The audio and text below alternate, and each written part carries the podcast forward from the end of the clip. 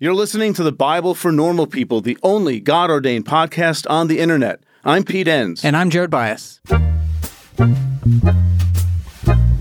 Hey, folks, before we get started today, we wanted to tell you about our next class called The Bible is Not a Sex Book. I thought maybe it was. Yeah, I But mean, it's not. you're blowing my mind right now. I know. The Bible is not a sex book, a survey of the Bible's diverse and sometimes questionable sexual ethics and where we go from here. Wow. Well, it's going to be taught by our nerd in residence, Anna Segas Beal, and it's happening live for one night only on April 25th. Put it in your calendars. April 25th from 8 to 9:30 p.m. Eastern Time. But if you can't make it live, don't worry. You'll still get the recording to watch later, so go ahead and sign up. And as is always the case, this class is pay what you can. That is until it's over, and then it costs $25 for the recording. And for more information and to sign up, go to thebiblefornormalpeople.com forward slash sexbook. That's one word.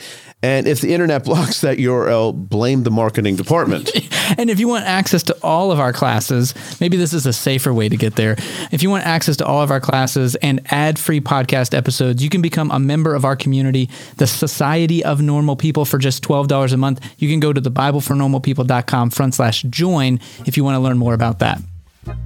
Hey, everybody, welcome to this episode of the Bible for Normal People. Today, our topic is why God is like a hot dog. And I'll bet none of you have ever asked yourself that question. I know I haven't. And our guest is Dan McClellan. Yeah, Dan is a public scholar of the Bible, similar to the stuff that we do on Bible and religion. You can find him and his work on TikTok, Instagram, Facebook, but you know, don't let the fact that he's on TikTok fool you. He's no slouch, as you will soon find out from this episode. Definitely not. All right, let's get into it. When we use these words and use them in reference to things going on anciently, the whole package goes with the word. And so when we try to talk about Israelite religion, maybe we are just talking about the way they worship God. But everybody else is thinking about the whole package and everything that comes with it. And so we start to assume things about the way they worshiped. And we start to say, oh, well, their religion was a set of beliefs about God.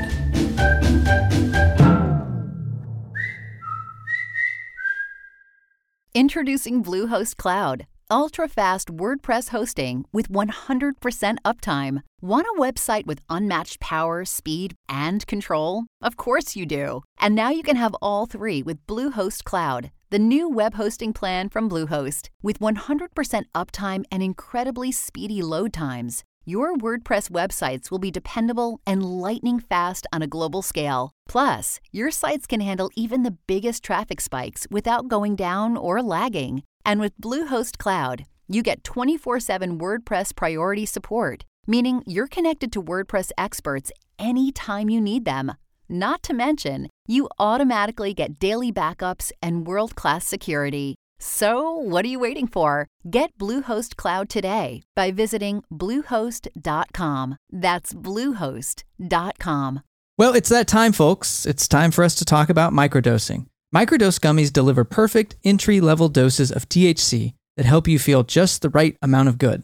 Microdosing can help you get into a relaxed, focused zone easier and stay there longer. It has benefits for workout recovery, sleep, anxiety relief, boosting creativity, and even pain relief. You know, Jared, I have a really good friend of mine who saw that I was taking microdose gummies and she said, Can I try some? And so I, I gave her some of the sativa strand. And she said it has made such a difference for her at work and just in general, just feeling more alert and more focused. And it's quite amazing.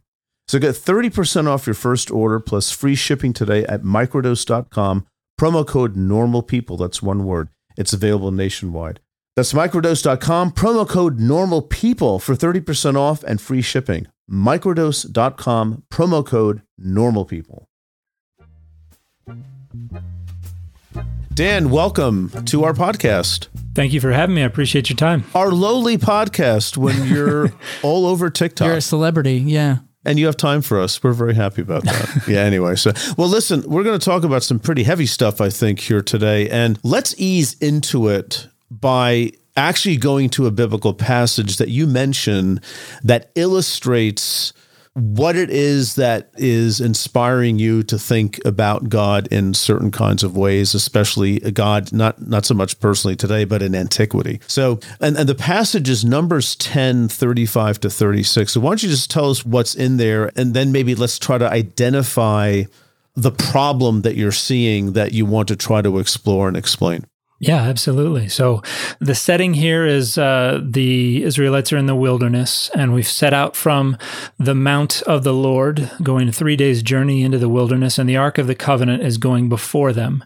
And then we have in verses 35 and 36, I'm just going to read from the NRSV here, says, Whenever the Ark set out, Moses would say, Arise, O Lord, let your enemies be scattered, and your foes flee before you. And whenever it came to rest, he would say, Return, O Lord, of the 10,000 thousands of Israel. And so the text seems to be suggesting in some way, shape, or form, Moses is equating the movement and the activity of the ark with the movement and the activity of God themselves. And this overlaps with a big discussion that's been going on in Assyriology for a while a discussion about the nature and function of divine images and the fact that in a lot of texts we have people referring to the divine images either as distinct from the deity or simultaneously identified with the deity. So you have sacrifices. So both. So both, exactly. Yeah, okay. It it doesn't make sense to us uh, given our ontology, and so, uh, and that would mean our our theory of the nature of being. So it's a discussion that's been going on for a long time. How do we make sense of how they are treating divine images as the deity and simultaneously as not the deity? Yeah, that's what I was going to say. Is it sort of it violates in our kind of Western modern thinking the law of non-contradiction that it can't both be identified with but also distinct from these objects. So there's something in terms of how so we think it about needs things. explaining, Right. Right. So- Exactly. So, um, before we get into all that, Dan, is there another example, maybe a couple of examples, again, just to sort of get us all to prime the pump, so to speak, as we get into this discussion? I think there are a couple really good examples. Another one is a story. It's still the Ark of the Covenant, but uh, what's called the Ark narrative in the beginning of First Samuel. We have the Philistines are coming to battle, and we've got the Israelites showing up, and they go and grab the Ark and bring it to the battle. And they don't ask for any permission or anything like that. They just go and do it. And when the ark shows up, it's kind of a war palladium. It's this thing they parade before their troops to get them all jazzed. And the Philistines can hear the gods have come into the camp and they get terrified. But the Philistines end up winning the battle and they end up taking the ark. And the Philistines treat the ark exactly as they would a divine image.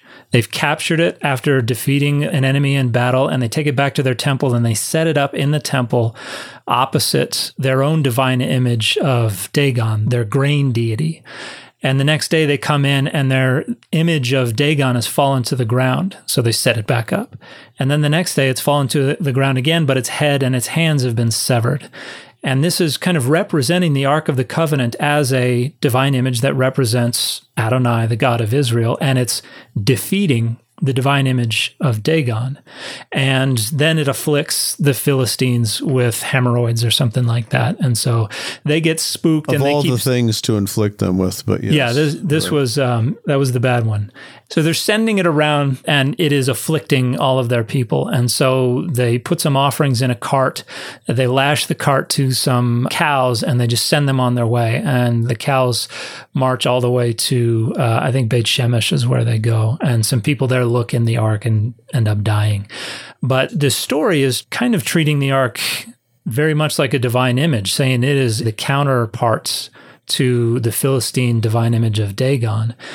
And it is very similar to what we have in Numbers. It is being treated as the very presence of God, as if the ark manifests God's presence and carries God's power and authority with it. And I think another really good example is one that uh, I've discussed a handful of times is the angel of the Lord, the messenger of Adonai, who in a handful of narratives in the early Hebrew Bible seems to have their identity kind of overlapping with God's own identity. Like in Exodus 3, we have Moses at Horeb. And verse 2, it says, The messenger of Adonai appeared to him in the flame of fire in a burning bush. And then the rest of the chapter has God themselves speaking.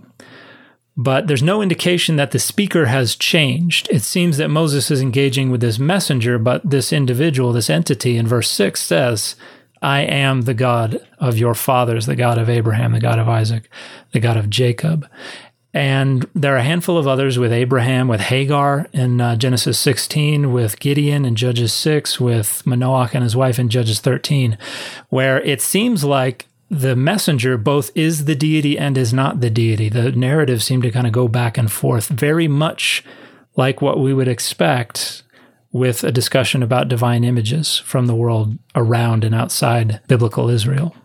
Okay, I'm so curious how you're going to address this. So, what's the way to talk about this? Um, or I guess the question is, how do you address this? How, how are you framing what's happening here? And maybe even talking about it in a way that distinguishes it from how maybe biblical scholars would have historically dealt with this phenomenon. Well, can I ask uh, just to back up on that, uh, uh, to get to Jared's question, maybe one just preliminary question is Is the problem that we're looking at how deities can be both the messenger or the ark, but also not that? Just very simple. Is that the problem we're looking at? basically. That, that's one way to say it. I think um, treating the the ark or the messenger as simultaneously the deity and not the deity is, I think, is a is a clearer way to state it. Because the talking about if we use the deity as the reference point, that that's just not how I usually talk about it. That's I, I, see your point. It was starting more like anthropologically, really, just starting from the ground up. Okay. Yeah. All right. Yeah. That, so that's good. So yeah. No, Jared. That, that, that, I needed that. I needed to hear that before we get into the other yeah, stuff. Oh, yeah. So yeah, go ahead. How, how would you frame it? Or that's why I was tripping over my language because I want to not center things that you don't want to center, or maybe even reconceptualize how you're even thinking about this. Well, this problem grew out of the master's thesis I wrote while I was at Trinity Western University, and I wanted to write on on the development of the concept of monotheism, and I just couldn't gain any purchase. I just couldn't get a grip on what a deity was in the Bible. And all of the research I was seeing was talking about definitions and ontology and being and, and these frameworks that did not make sense to me as ancient ways of organizing knowledge. And I, I got a bit into cognitive linguistics because I found some some ideas within cognitive linguistics that helped me make sense of this. When we use definitions, we are trying to reduce categories down to the shortest list of necessary and sufficient features. What are the features of this category that 100% determine whether you are in or out? And that's not how our minds organize our understanding of categories. And so that's not how we use categories in everyday speech. And an example that I, I like to use is the idea is, is a hot dog a sandwich? Because if you look at the definition of a sandwich, it's reducing it down to, well, it has to have these features. And if it has these features, then it is a sandwich. If it doesn't have these features, it's not a sandwich. But nobody refers to hot dogs as sandwiches. So what that's doing is taking this definition, which is supposed to be trying to capture usage, and it's using the definition to show that it applies to things that are never used that way. But if you just look at usage, say, let's look at all of the occurrences of the word sandwich and the word hot dog, there's not really much overlap at all. And what cognitive linguistics tries to do is try to account for how the human mind develops categories and then how we use them in our language. And I felt that was a much better framework for trying to get at what the Bible describes as a deity. And so the thesis I wrote there was what does the Hebrew Bible mean when it uses the words for deity? And what I found was that we can't really reduce it down to a set of necessary and sufficient features. It doesn't fit in a box where it's either all in or all out. It's really kind of a, a category with fuzzy boundaries and overlaps into other things. And really, we treat personhood the same way. Kind of intuitively, when we're not really thinking hard about why, we treat people as uh, the the phrase that's become common in anthropology as partible and permeable.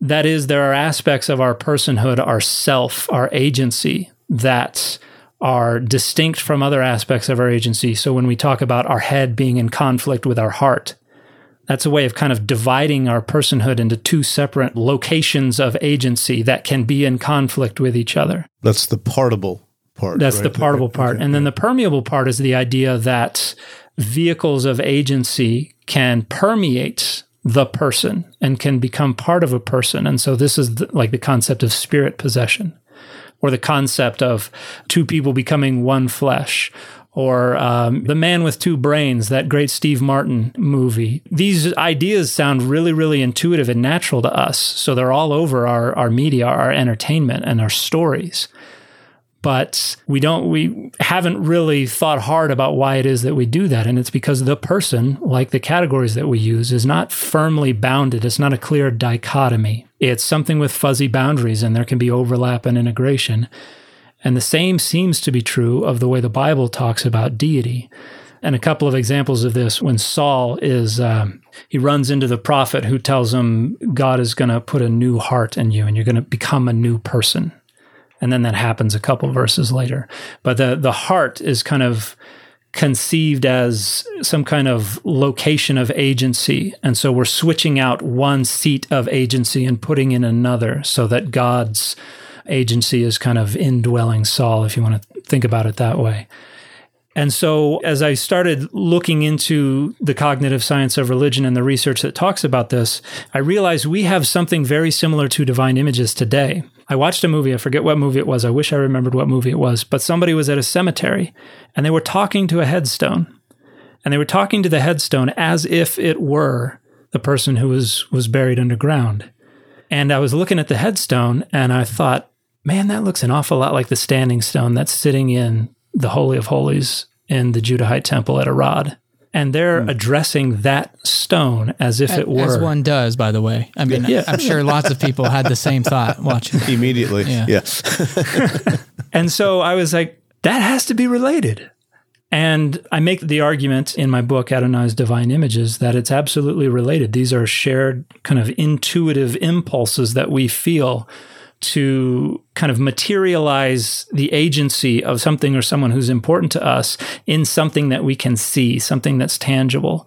And so headstones in a cemetery function very much the way that standing stones in a temple or divine images might function. They can house some kind of sense of that person's presence or agency. And so if you take that elsewhere, you can bring that individual's agency with them.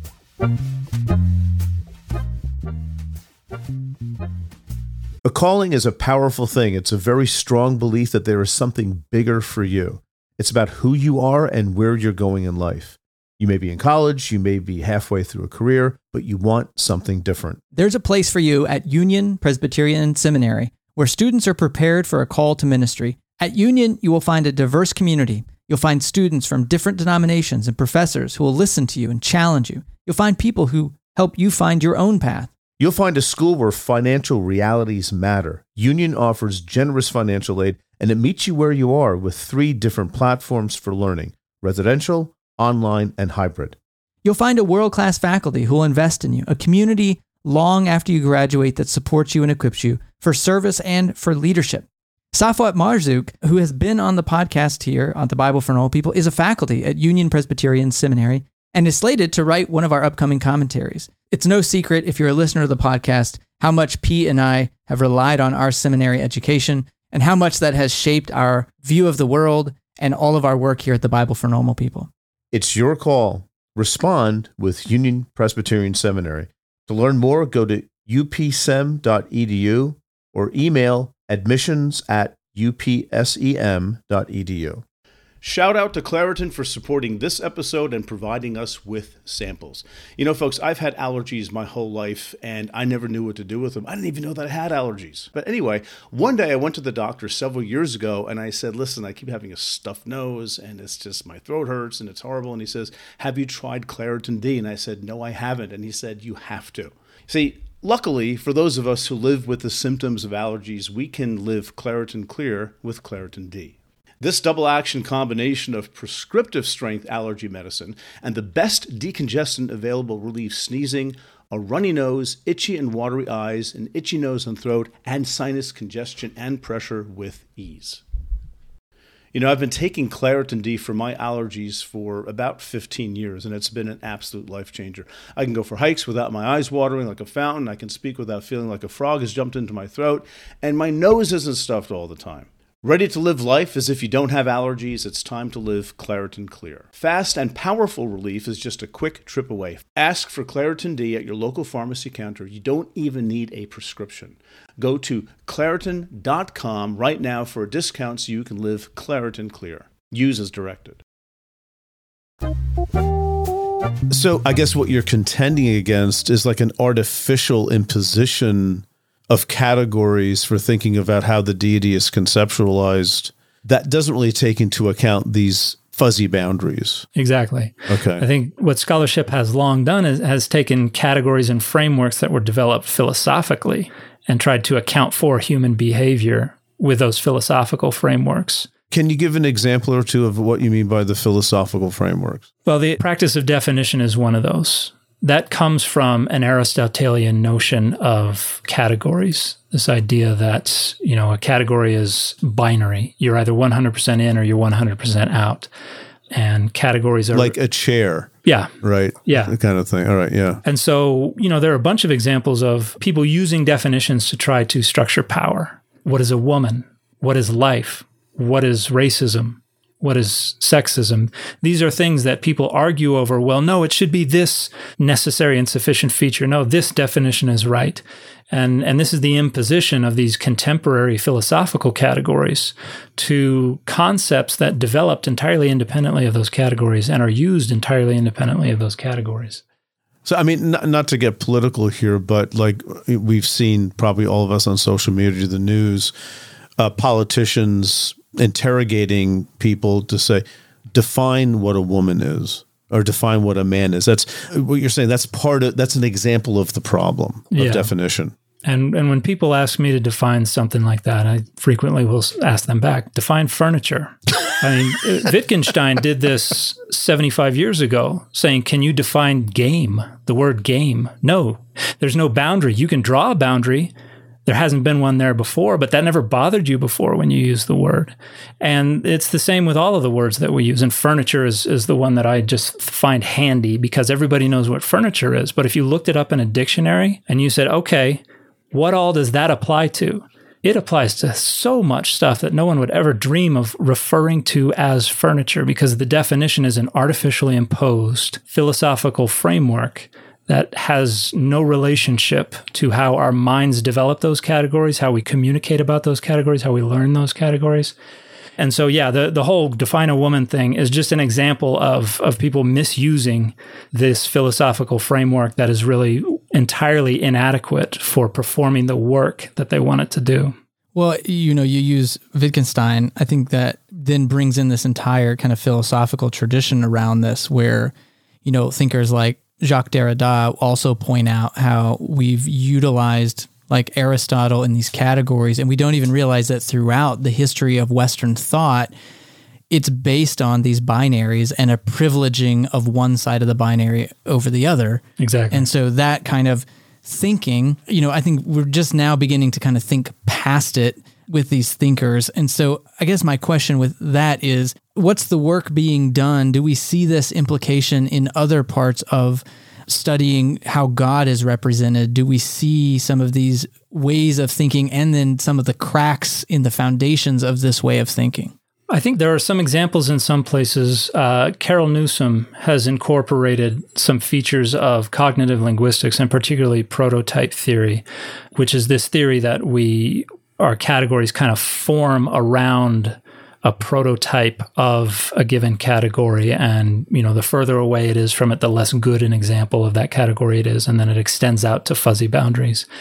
And so she's used that to talk about genre in the Dead Sea Scrolls and also to talk about concepts of personhood. Her recent book, I believe it's called The Spirit Within Me, is a discussion of ideas of personhood and uh, ideas that the boundaries are fuzzier than we think. Now, there are uh, there have been some applications of cognitive linguistics to uh, studies of deity, not a ton that I think have been phenomenally helpful. I'm hoping that my application in my book will kind of open doors for other people to to look in this direction. But um, there have been some philosophers who've kind of touched on this. How have they not been helpful?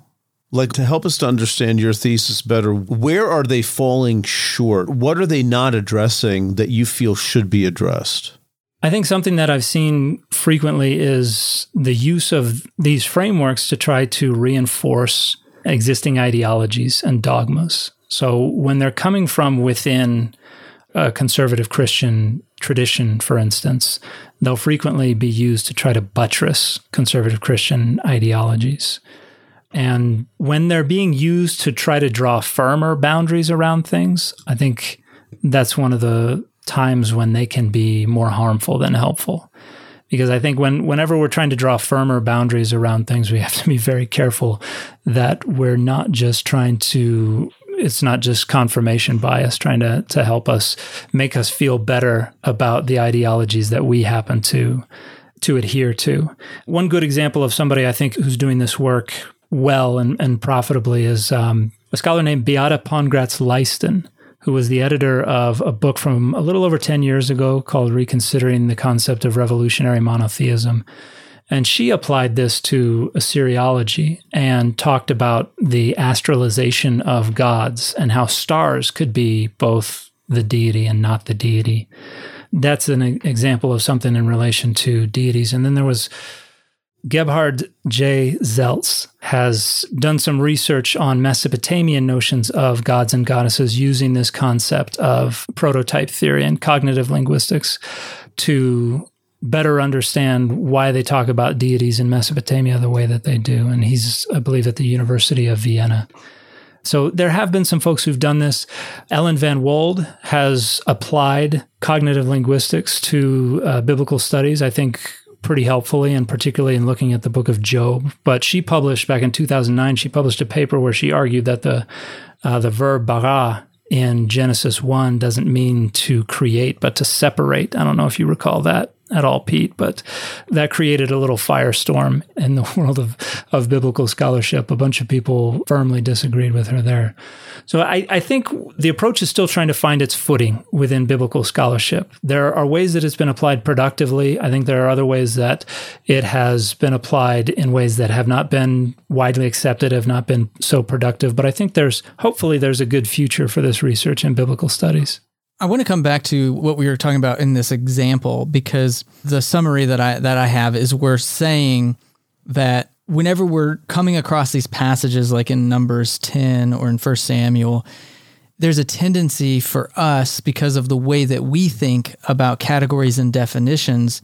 It's almost like a glitch in the matrix where we're like, wait, it both is the deity, but it isn't the deity. And that makes no sense. And I think that's important because I just think in the history of biblical studies, but kind of in our culture too, you know, I'm thinking of even when we had tradition, you know, source criticism and JEDP and all of this, there's sometimes this this sense of, oh, they're just kind of dumb, primitive people and they they've made, you know, mistakes and it's because they have this very like primitive understanding of beings and people and how they relate. And I think it's important that what you're saying is no, our cultural limitations are keeping us from seeing what is actually going on in their context in their history. And it's not appropriate to label that better or worse or good or bad but it's actually our limitations and the constructs we're putting onto things that are keeping us from seeing we're the ones making it a problem. It probably wasn't a problem to them.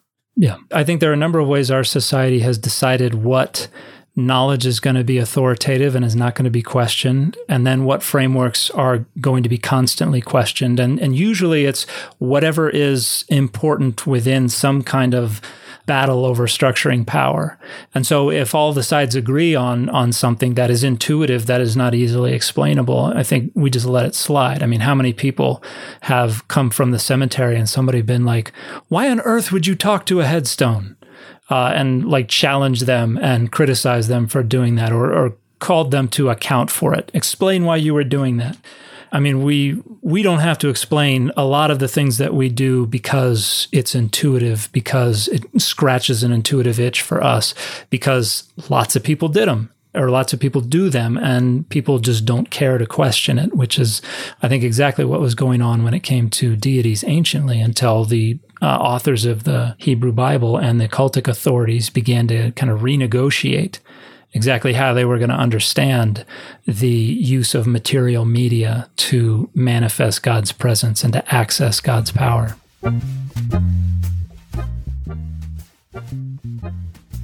Did you know Fast Growing Trees is the biggest online nursery in the US with more than 10,000 different kinds of plants and over 2 million happy customers in the US? They have everything you could possibly want, like fruit trees, palm trees, evergreens, houseplants, and so much more. Whatever you're interested in, they have it for you. Find the perfect fit for your climate and space. Fast Growing Trees makes it easy to order online, and your plants are shipped directly to your door in one to two days. And along with that, their 30 day Alive and Thrive guarantee is amazing. They offer free plant consultation forever. We got our bushes in, and you can tell I don't know what I'm talking about because I just called them bushes. But we got them in last night. And Fast Growing Trees knows what they're called. That's the whole point. It comes with this placard that tells you exactly what to do, like you were in fifth grade, which is the exact instruction level that I needed. And it was very easy to follow. We loved the process. This spring, they have their best deals online, up to half off on select plants and other deals. And listeners to our show get an additional 15% off their first purchase when using the code NORMALPEOPLE at checkout. That's an additional 15% off at fastgrowingtrees.com using the code NORMALPEOPLE at checkout. Fastgrowingtrees.com code NORMALPEOPLE. Offer is valid for a limited time. Terms and conditions may apply. This show is sponsored by BetterHelp. You know, Pete, I've been pretty emotional this week and I was trying to reflect on why that was. And it turns out, you know, my best friend from college just died. My mom's been in the hospital and I just haven't taken the time to reflect and process all of that. And it's been coming out in all these wonky ways. And that's exactly what therapy can help with. That's really been my experience with therapy as well. I've benefited tremendously from therapy. And I think lately I've been able to get to the point of why. It's learning to look at your situation more as an observer from the outside instead of just reacting to things, just thinking about it and processing the information. I find a lot of the problems become more manageable that way. And that's what therapy does for me. So if you're thinking of starting therapy, give BetterHelp a try. It's entirely online and it's designed to be convenient, flexible, and suited to your schedule. Just fill out a brief questionnaire to get matched with a licensed therapist, and you can switch therapists at any time for no additional charge. Get it off your chest with BetterHelp. Visit betterhelp.com slash BNP today to get 10% off your first month. That's betterhelp, H-E-L-P dot com slash BNP. Maybe we can broaden this out even further then if we haven't gotten enough hot water, maybe we can go an extra step. Because you also talk about religion itself. I think there's a parallel here of we're talking about this particular illustration in our Bible of this kind of way of thinking that is a construct that isn't inherent in the way the universe operates in some transhistorical, universalizable, once for all time, absolutely true way. And you talk about religion as a modern social construct too. So can you tie those two together and maybe broaden the argument you're making to religion as a whole? Yeah, I think this is another example of something that for a long time people just haven't bothered thinking hard about. And the concept of religion, at least within the European world, there's an argument to make that Islam developed this conceptual package that overlaps significantly with what we would call religion today well before. But it was really in the Renaissance, the Reformation, and the Enlightenment that Europeans came up with this idea that there is this discrete sociocultural domain where these activities belong and that they called religion. But if we go back anciently and we try to take all the constituent elements, all of the different parts of what we label religion, and go try to find them in the ancient world, we can find them, but what we can't find is anyone ever kind of cordoning them off and saying we can group these things together and they're a thing. And we have the word religion, which most scholars believe comes from a, a Latin word religio. And if we go look at that word being used in the Greco Roman world, it's not referring to that same package. It's referring to different ideas that extend well beyond what we would label religion today. So it's, uh, I think, if you had to reduce it down to one concept, anciently they used that word religio to refer to what we might call scrupulosity or kind of anxiety about making sure that we're doing the right things in our relationship with other people. Now, it slowly began to be used in reference primarily and then exclusively to deity, but that's something that took place over the course of centuries. And even like Augustine says, uh, nah, we don't like referring to Christianity as a religion because that word can refer to relationships with other humans. It doesn't necessarily have anything to do with deity. And so what happened in the or the Renaissance and the Reformation, and particularly as we came in close quarters with Islam, and there was a lot of conflict as you had thinkers trying to come up with a way to kind of uh, humanist thinkers trying to come up with a way to unite these two factions. And one of the things that they came up with was this idea that our rites and our worship, even though they're so different, are really two different manifestations of the same impulse this internal impulse to worship God. And so it's the same thing being shined through these social filters and so coming out differently on the other side.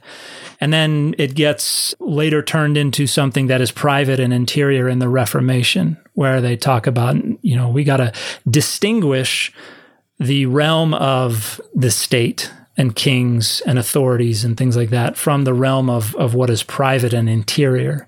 And that's where uh, we get critiques of ritual and critiques of priesthood and critiques of the materiality of exercising religion. And now everything is interior and it's all spiritual and it's all non corporeal and non material. And that's what Protestant does, or Protestantism that's how they renegotiate this concept. And so, what we bring into the Enlightenment is this idea of religion as this sociocultural domain that is interior to us, that has to do with belief about deity, belief about the proper ways to worship and the proper ways to live. And so, we have created this conceptual package that we now call religion. But when we use these words and use them in reference to things going on anciently, the whole package goes with the word. And so when we try to talk about Israelite religion, maybe we are just talking about the way they worship God. But when we say Israel had religion, Israelites had religion, everybody else is thinking about the whole package and everything that comes with it. And so we start to assume things about the way they worshiped. And we start to say, oh, well, their religion was a set of beliefs about God. And, you know, that's not something that it wasn't used to refer to that for, you know, almost 2,000 years. And so it distorts the way we reconstruct what's going on anciently when we retroject or superimpose these modern categories onto the ancient world because all of the other aspects of the category get superimposed with it. And so I in my dissertation I had a whole chapter I wrote on that that I actually pulled out. I've got to publish that at some point because I think it makes a good case. Mm-hmm. Well, I think it's an important point and it sounds slight. Like I wonder if our listeners are even picking up on the difference, but I want to point out what you said around when we say religion and we give it a definition of elements. This is what it contains. We can find those elements in the ancient world, but I think it's important to recognize that's not the same thing as the all of the baggage, the package as you call it, that we bring to it now. And I think that's really important when it comes to things like finding justifications for our ideology or our politics in the Bible we're doing kind of the same thing, which is, yeah, we find the elements there, and therefore we just assume we bring all the baggage that we have in our modern concept or the modern use of that word, and we take it straight back to the Hebrew Bible or the New Testament, and we just say, see, there it is, right there. And then for the common person who doesn't have a lot of tools to really think critically or behind that, it can be a pretty compelling case. Like, mm-hmm. oh yeah, there's the elements. Of course it's in the Bible. Unless they turn to Numbers 10, 35, 36, right? Then th- those are the kinds of passages because it violates the that violates the those law religious of non-contradiction right. of like, oh, okay, now I see a problem. But without that to highlight it, I think it, it's just hard for people to make that distinction. Yeah. And I think when we let those categories govern how we understand the texts and the material remains and the history, I think that does significant damage to them. We have to renegotiate stuff. like someone bringing this idea, this law of non contradiction, a contemporary notion of deity and divine images to numbers is going to say, oh, well, that is just this. And that may be how somebody would rationalize it today, but may have absolutely nothing to do with what the author back then was trying to communicate. And in that sense, we're silencing the authors of the text and we're telling the text what it is and is not allowed to say. And I think a little more humility before the text, you know, is never a bad thing. Yeah. Well, you know, uh, this is getting me thinking too. I don't have any concrete examples that come to mind immediately, but can we like transpose this discussion to the New Testament? Like, are there similar things happening there? Yeah, absolutely. I, so the story of the angel of the Lord, the messenger of Adonai, that gets accommodated to later theological sensitivities elsewhere in, in the book of Exodus. We have in Exodus 23, so the angel who, not sure exactly what's going on here. Is it the deity? Is it the angel? It seems to be both. It seems to be neither. In Exodus 23, we have God telling the Israelites, I'm going to send my angel before you and pay attention to them. Don't tick them off because they don't have to forgive your sins and then the, the text says, because my name is in him. And the idea here is that the divine name is a vehicle, a transferable vehicle of divine authority and divine agency and divine presence. And so in Greco Roman period Judaism, you have these traditions developing about these mediator figures who are able to do what only God is supposed to be able to do because they bear the divine name. We have Yahoel in the Apocalypse of Abraham. You have the Son of Man probably I would argue that that's what's going on in the parables of Enoch. You have Metatron in Second Enoch. You have a number of these figures who have been endowed with the divine name and so can identify as deity and can do what only God is supposed to do, which sounds an awful lot like what's going on in, with Jesus in the New Testament. Jesus is repeatedly identifies himself as the Son of God and as the Son of Man. And I would argue that Jesus never comes out and says, I am the God of Israel. But the text has Jesus kind of skirting that he dances claim. around that doesn't yeah, yeah yeah and i i would suggest and i argue in a um in an appendix to my book and i have argued in a paper that was published in um, biblical interpretation a handful of years ago that this is the logic of divine images was applied to the messenger of Adonai, was applied to these mediator figures in Greco Roman period Judaism, and is being applied to Jesus in the New Testament. It's, it's basically just taking the idea of a divine image and saying we're going to overlay it upon this sentient, walking, talking, breathing entity. And then Jesus kind of consolidates all these Jewish traditions into one. And we have discussions in, in the hymn in Philippians 2. We have John deploying the Greek reference to the divine name, ego eimi a bunch of times in ways that I argue are reflections of this idea that Jesus is the authorized bearer of the divine name. And so, as Jesus claims in Mark 2, as a result of that, he has authority on earth to forgive sins.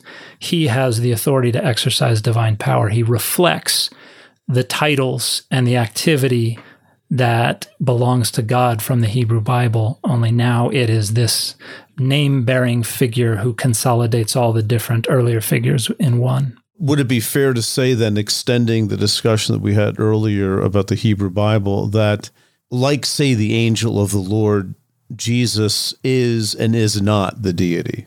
Yeah, I think that would be fair to say. I think the authors of the New Testament were a little more circumspect, at least initially. I think it's in the very latest portions of the New Testament, things written at the end of the first century, beginning of the second century CE, that we have authors kind of tiptoeing in and, you know, having Thomas say, my, my Lord and my God and things like this. So, so I, I think there's which Mark wouldn't say, which Mark wouldn't say, which I, I think it's because these people are wrestling with how to account for this. You know, you've got Mark maybe has this kind of adoptionist perspective. John has this emanation kind of uh, logos perspective. But as they're encountering Greco Roman thinkers and they're having to account philosophically, rationally for what's going on, I think you start to get into the idea oh, well, there is some sense in which Jesus is God. But Jesus doesn't say anything nearly as explicit as what the angel says way back in Exodus 3 6. I am the God of your fathers. So, and I think that's because the tradition was, oh, we don't go that far in the Greco Roman period. you know, they could do that back then, but, you know, we're going to be a little more circumspect here. Again, where culture affects how you think, right? So it seems to be a common theme in a lot of our podcasts. But uh, well, thank you for coming. I love that we were able to go from this particular text in Numbers 10 all the way through Jesus and how this impacts how we read the, the New Testament. So, and then even these broader implications, uh, I think, are really helpful for how we're engaging the scripture, but also engaging our culture and some of these religious and political conversations and being careful in how we're using language and how it can often be co opted for these positions of power. So thank you so much for coming on and talking with us, Dan. We really appreciate it. Well, thank you for having me. I really appreciate your time. Well, thanks to everyone who supports the show. If you want to support what we do, there are three ways you can do it. One, if you just want to give a little money, go to the BibleForNormalPeople.com front slash give. And if you want to support us and want a community, classes, and other great resources, go to the BibleForNormalPeople.com forward slash join. And lastly, it always goes a long way if you just wanted to rate the podcast, leave a review, and tell others about our show. You've just made it through another episode of the Bible for Normal People. Don't forget, you can also catch the latest episode of our other show, Faith for Normal People, wherever you get your podcasts. This episode was brought to you by the Bible for Normal People podcast team Brittany Prescott, Savannah Locke, Stephanie Spate, Natalie Wyant, Stephen Henning, Tessa Stoltz, Haley Warren, Nick Striegel, and Jessica Shao.